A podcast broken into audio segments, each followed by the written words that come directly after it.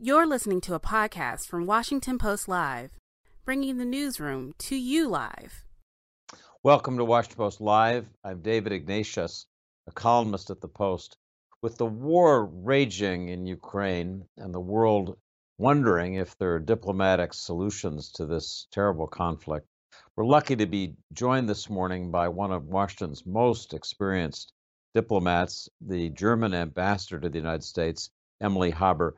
Madam Ambassador, thank you so much for joining us on Washington Post Live. Thank you, David, for having me. Let me begin with today's uh, diplomacy. Uh, Russian Foreign Minister Sergei Lavrov met today in Turkey with the Ukrainian Foreign Minister Kuleba. Uh, the talks don't produce, seem to have produced any uh, breakthrough, uh, but they, they, they did yield a, a promise uh, from both diplomats to meet again. I'd be interested uh, at the outset in your assessment of, of that meeting today. as you pointed out, there seems to have been no outcome, neither with regard to ending this war, nor with regard uh, to um, a ceasefire or humanitarian corridors. Uh, but there is a pledge that both sides uh, will meet again. Um, that obviously is hugely important. We are in a situation and in, uh, if you will, Russian policy environment uh, where decisions are being made, made in a very isolated or insulated uh, uh, way. This makes it all the more important that channels exist uh, where you can uh, raise the, the voice of reason, pushing for a ceasefire, pushing for an end uh, to uh, the suffering and the bloodshed.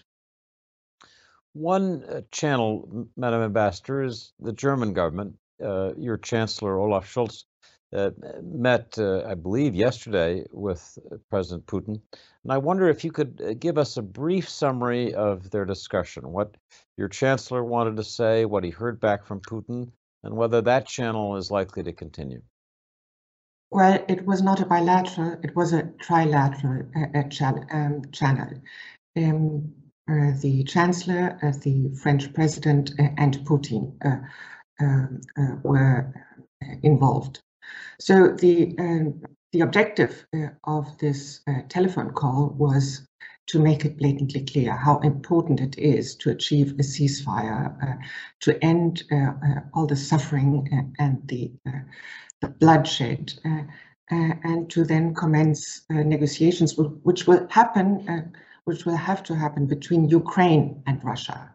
What the Chancellor and the French President uh, tried to achieve was to break through uh, the uh, wall of uh, isolation and insulation uh, uh, and to underline um, the realities on the ground and how important it was to achieve a ceasefire.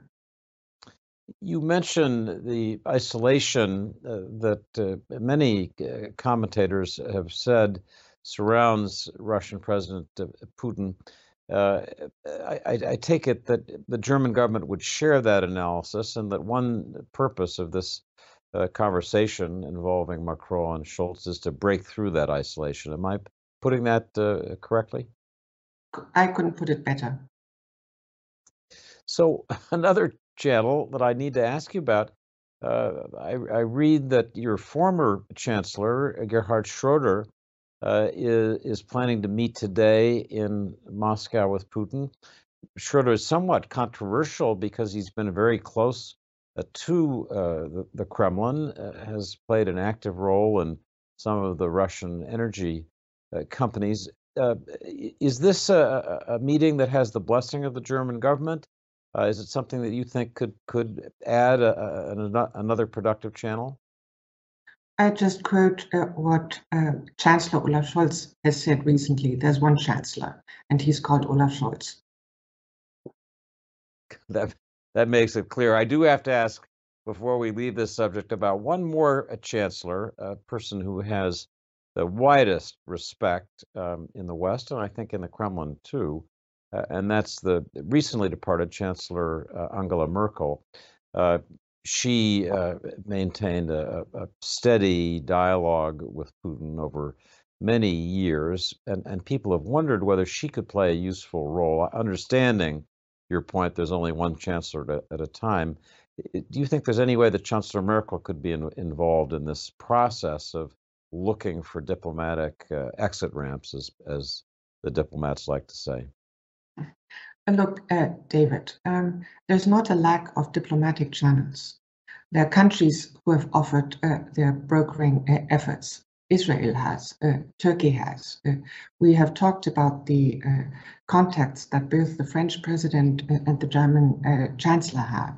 It's not for a lack of diplomatic channels that we don't move forward. We don't move forward so far because of a lack of determination or readiness on the Russian side to actually move towards a ceasefire. Well, that, that's that's well said, and that, that certainly is a good summary of of the meetings to date. Uh, some analysts, uh, uh, Madam Ambassador, have noted what they see as slight differences in the Russian position. That Russia is no longer demanding a NATO guarantee that Ukraine never join, which NATO's absolutely rejected, but has said Russia would be content with the Ukrainian declaration of neutrality. There are several other conditions that they've added, but in general, they seem to some analysts to be less severe, uh, moving in the direction of what might be uh, something that could be discussed than, than was the case before. Does your government share that analysis that there's been a little bit of movement on the Russian side? Um, so far, we haven't seen a movement on the Russian side uh, as regards actually taking steps. As far as the language is concerned, uh, uh, we do see uh, uh, some uh, different nuances. I would recall that when um, Russia assaulted Ukraine, the language was this was a war to denazify uh, Ukraine to demilitarize it. He called the Ukrainian leadership a bunch of uh, drug addicts and, and uh, Nazis. Now uh, the notion is out there that both presidents might meet. All of that seems to indicate a shift. But uh, again, uh, as the fam famous adage goes, the test of the pudding comes with the eating. Um, I would also point out that so far, the war has certainly not gone uh, the way that uh, the Russian president will have uh, expected. Uh, it's been bogged down. He certainly doesn't seem to have expected uh, the fierce and resolute uh, and defiant um, Ukrainian resistance. He certainly hasn't expected the degree of unity among allies, not only in the NATO context, but far beyond that. Countries from Switzerland to Singapore uh, have uh, uh, joined in adopting sanctions, and 141 states in the United Nations only last week have um, have condemned the the Russian war. So it, it's as it usually is, once the first shot is being fired, you're in a completely different dynamic. Uh, and the dynamic uh, that Russia sees itself confronted with right now uh, is a completely different one than the one it had expected to achieve.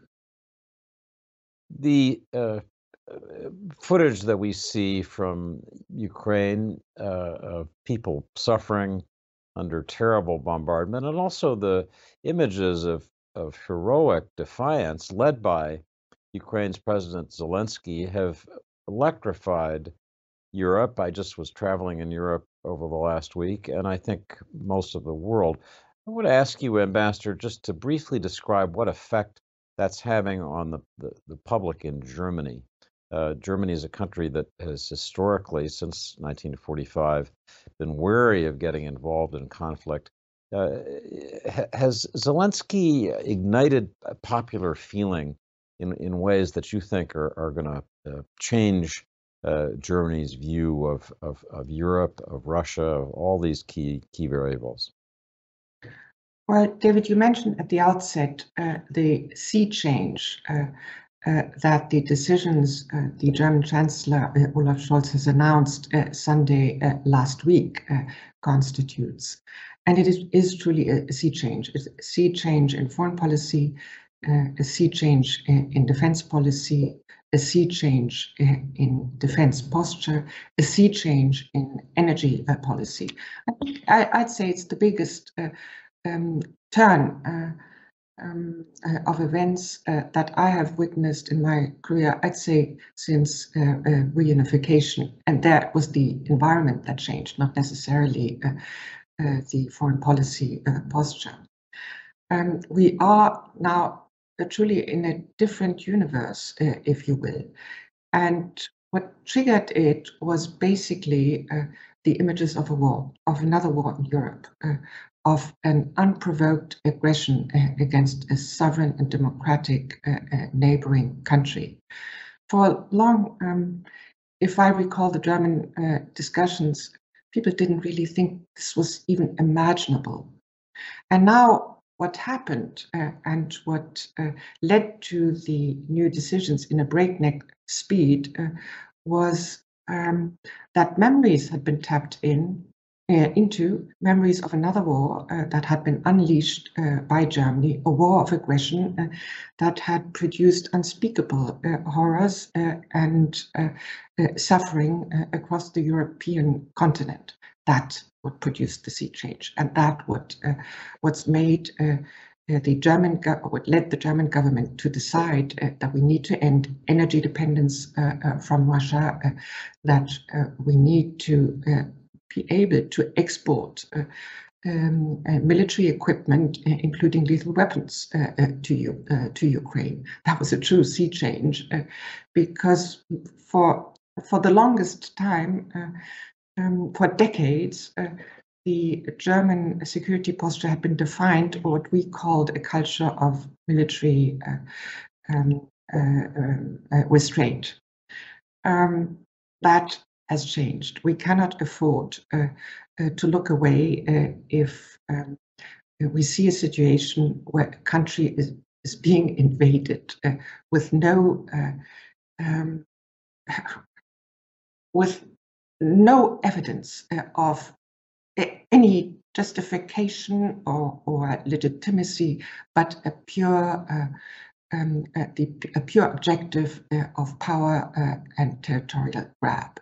So that changed. That changed uh, a lot for my country.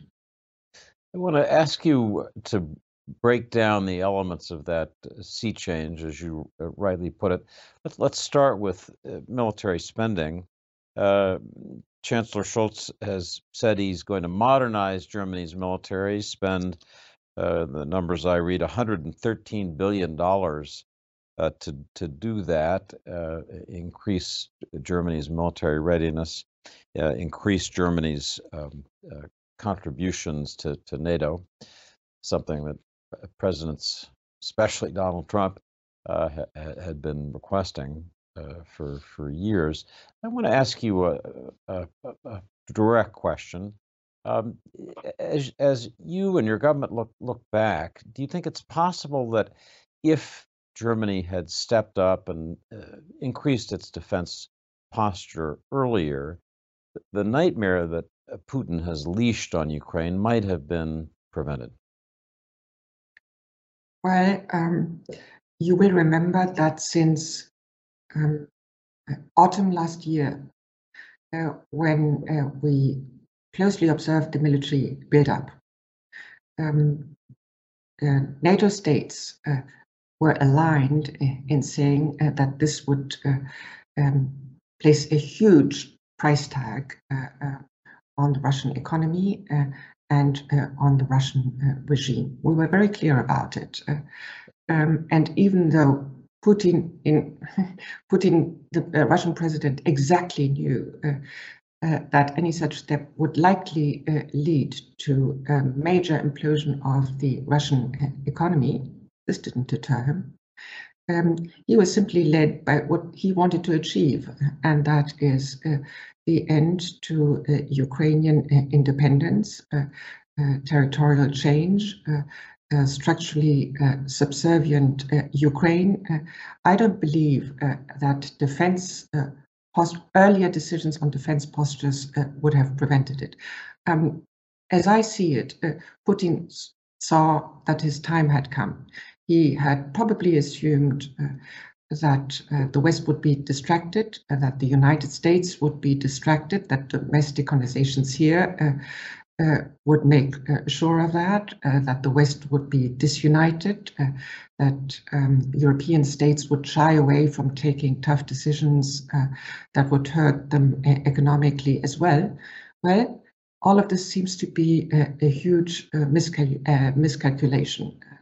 So my answer to you is we have taken the decision uh, late. Uh, previous Russian presidents, and many of them, um, had called upon Germany before uh, to invest more into its defense. But uh, mind you, what is um, what is often overlooked uh, here uh, is that the German defense budget since 2014 until today has already grown by 60%, and our budget uh, is already the largest uh, on the uh, European continent. But we're going to go far beyond that, and we're going to make sure, and it will be enshrined in the German constitution, that we will uh, uh, that uh, our contribution um, to the defense budget will be more than 2% every year. You mentioned, Madam Ambassador, the role that President Biden played uh, going back to October, November in um, sharing with uh, our European allies the information the U.S. was gathering about Russia's uh, plans, not simply to hold an exercise on the border of Ukraine, but to invade. I want to ask you uh, how you would uh, evaluate President Biden, the Biden administration's role as a as a leading voice in the transatlantic alliance. What kind of grade would you give the Biden team?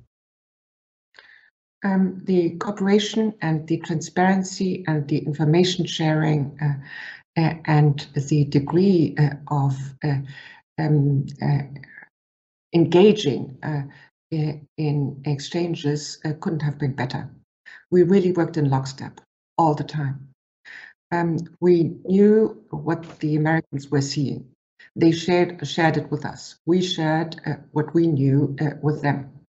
Uh, we may at times uh, um, have not reached the same conclusions because it's one thing to see evidence, uh, and it's another thing uh, um, if you don't have evidence of a decision uh, that has been taken, uh, to infer from the evidence uh, what the likelihood of future actions will be. Um, but the, the, degree of cooperation uh, and of uh, working hand in glove uh, and of making sure that we were always on the same page, uh, um, the degree of preparation of uh, uh, sanctions, that has been unprecedented and was excellent. And mind you, we've been working on sanctions since, I guess, um, um, early January we wouldn't have been able, uh, after uh, the uh, um, uh, recognition uh, of the Donbas uh, regions or the outbreak of the war after the aggression, um, we wouldn't have been able to actually take decision overnight uh, and translate them into uh, um, legislation immediately. That really happened at an incredible speed, and that was only the case uh, because uh, the preparatory work uh, had been done, uh, because there had been already uh, an unprecedented uh, degree of alignment, sense of urgency, and sense of purpose. So I believe uh, the way we confronted um, first the threat uh, and then the aggression uh, speaks volumes uh, about the um, resolution, the determination, um, and the sense of community of the alliance. You mentioned uh, earlier, uh, Madam Ambassador, as part of the sea change in German policy, the German desire for energy independence uh, from Russia. Uh, Germany uh, has uh, stopped construction of the Nord Stream 2 pipeline as, as part of that. As you know, the United States um, announced a further step this week. President Biden said, We're not going to buy any Russian energy products. It's easier for the United States to say that than it is for Germany. but I want to ask you two two questions. First, is Germany considering such a, move to to stop buying Russian energy, and, and uh, if Russian energy were cut off either by your decision or perhaps more likely Russia's refusal to sell, what would be the effect on Germany and on Europe, which depends so much on Russian natural gas in particular? You're right in saying uh, that the decision uh, to cut off oil exports from Russia is easier for the United States. It, in the uh, energy mix uh, for the United States, it's about 70, uh, 7%. So that's fairly minor and you can easily replace it. Uh, the oil market, uh, after, uh, after all, is a global one. The situation is different in Europe, in particular in Germany, but not only in Germany. Um, in Germany, out of the energy mix, 55% uh, of our gas comes from Russia, 50% of the coal comes from Russia, and 35% of, uh, uh, of uh, oil uh, comes from Russia. There's some European countries where 100% of the gas uh, comes from, from Russia. Um, the, the, volumes are not comparable, but the dependence is even greater. So in that environment and context, uh, you cannot easily take a decision uh, to stop uh, uh the ex, uh, the imports of oil, gas, or coal uh, overnight. Um, we will um, we will cut off the dependence. we'll reverse our policies, but it can't happen overnight. It will take some time. And when I talked about the align, alignment um, earlier on, um, that includes uh, understanding uh, of all partners concerned uh, for specific predicaments uh, and uh, at times uh, different avenues to pursue goals. And look, if we were, and you asked about the possible consequences, if we were to cut off all imports of fossil fuels overnight, it would certainly have a huge impact on the entirety of Europe. It would have an impact uh, on Germany, no doubt. It would have uh, an impact on uh, other major European uh, economies, uh, such as Italy. It would certainly have a huge impact on countries uh, that depend 100% on, on Russian gas.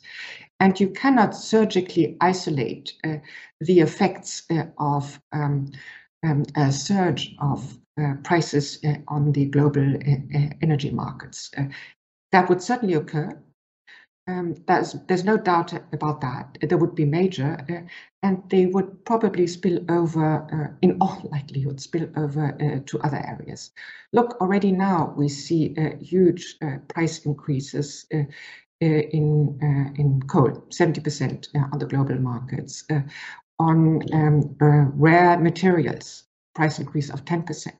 Of foodstuffs, look at wheat the um, price increase of wheat is some, I think, 20%, uh, because Russia has about 25% of the world production, and it's all interconnected. So if we decide uh, um, uh, to um, um, uh, to hit Russia hard uh, by sanctions and exacting a price uh, for uh, an aggression, then we better uh, we had better look very closely at the unintended consequences uh, uh, of uh, these actions, limit them, contain them, and never forget the fact that it's not only about us. there's also the wider picture of much more vulnerable country, countries in um, in the third world uh, that already now uh, see the effects uh, of global inflation. One of our viewers, uh, uh, Madam Ambassador, uh, Jared from Washington State, asks a question very bluntly, and I'll just put it to you in in Jared's words: Is it possible for Europe to function without Russian oil and gas? What's a simple answer to that direct question? Uh, it is at great costs that will not be containable. Um, and it will be possible to function, but uh, not uh, uh today and not tomorrow. Uh, it will require um, uh, very few, but very few. In the time we have left, I want to make sure that we speak about one of the, the most uh, uh, tragic aspects of what's happening, and that's the humanitarian crisis. We've all seen the, the pictures of desperate families, uh, children sobbing as they flee Ukraine and seek uh, safety. Uh, I, I want to ask you uh, numbers now estimate 1.7 million Ukrainians have left their country. Many have gone to, to Poland. What is Germany uh, doing uh, to assist on this uh, refugee uh, humanitarian uh, crisis? Maybe you could just briefly outline us uh, that for us. The IOM even assumes that numbers are higher, well, well above 2.2 million, although um, you, you will only be certain uh, uh, in hindsight because obviously many of the refugees who can travel into Europe uh, um, visa free will not be registered immediately, but the numbers are huge.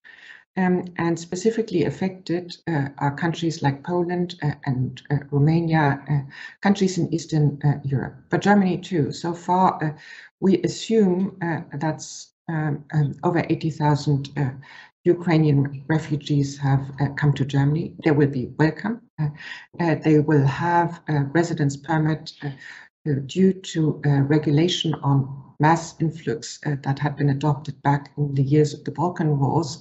they will have immediate residence permit and working permit um, for uh, three years. That's extendable. Uh, so there's no doubt, uh, and the government has stated that publicly that every re um, Ukrainian refugee coming to Germany will be welcome. We have another viewer question that, that speaks to this. You partially answered uh, this question already, I think, but Thomas Bullock, who watches uh, our, our show from Florida, asks Will Germany accept immigrants from Ukraine without visas and give temporary citizenship? Is that is that a, a fair description of what's being offered or not? Not temporary citizenship, uh, but temporary uh, residence, uh, um, three-year residence, uh, which is extendable should the war uh, continue. So, uh, a final question. We have just over a minute left, uh, Madam Ambassador. Uh, this has been a, a, period in which the strength of the transatlantic alliance has been evident, and you've credited President uh, Biden for his leadership. Uh, are you and uh, other leading members of the German government, and indeed the German public, confident that this America prepared to lead? Uh, work closely with its European allies is back for good. Do you worry that we could return to President Trump or a president like Trump uh, who wants to keep his distance from Europe? I look at the facts and the evidence of facts, and the evidence of facts show me America is back. Well, that's a that's a hopeful note uh, for the for the moment. Certainly, this is a, a, time when when the world needs a strong America and a strong German American partnership, and you've expressed all the details of that. I want to thank Emily Haber, the uh, German ambassador to Washington, for joining us uh, this morning for this discussion. Thank, thank you, Madam Ambassador. Thank you for having me. Thanks for listening. For more information on our upcoming programs, go to WashingtonPostLive.com.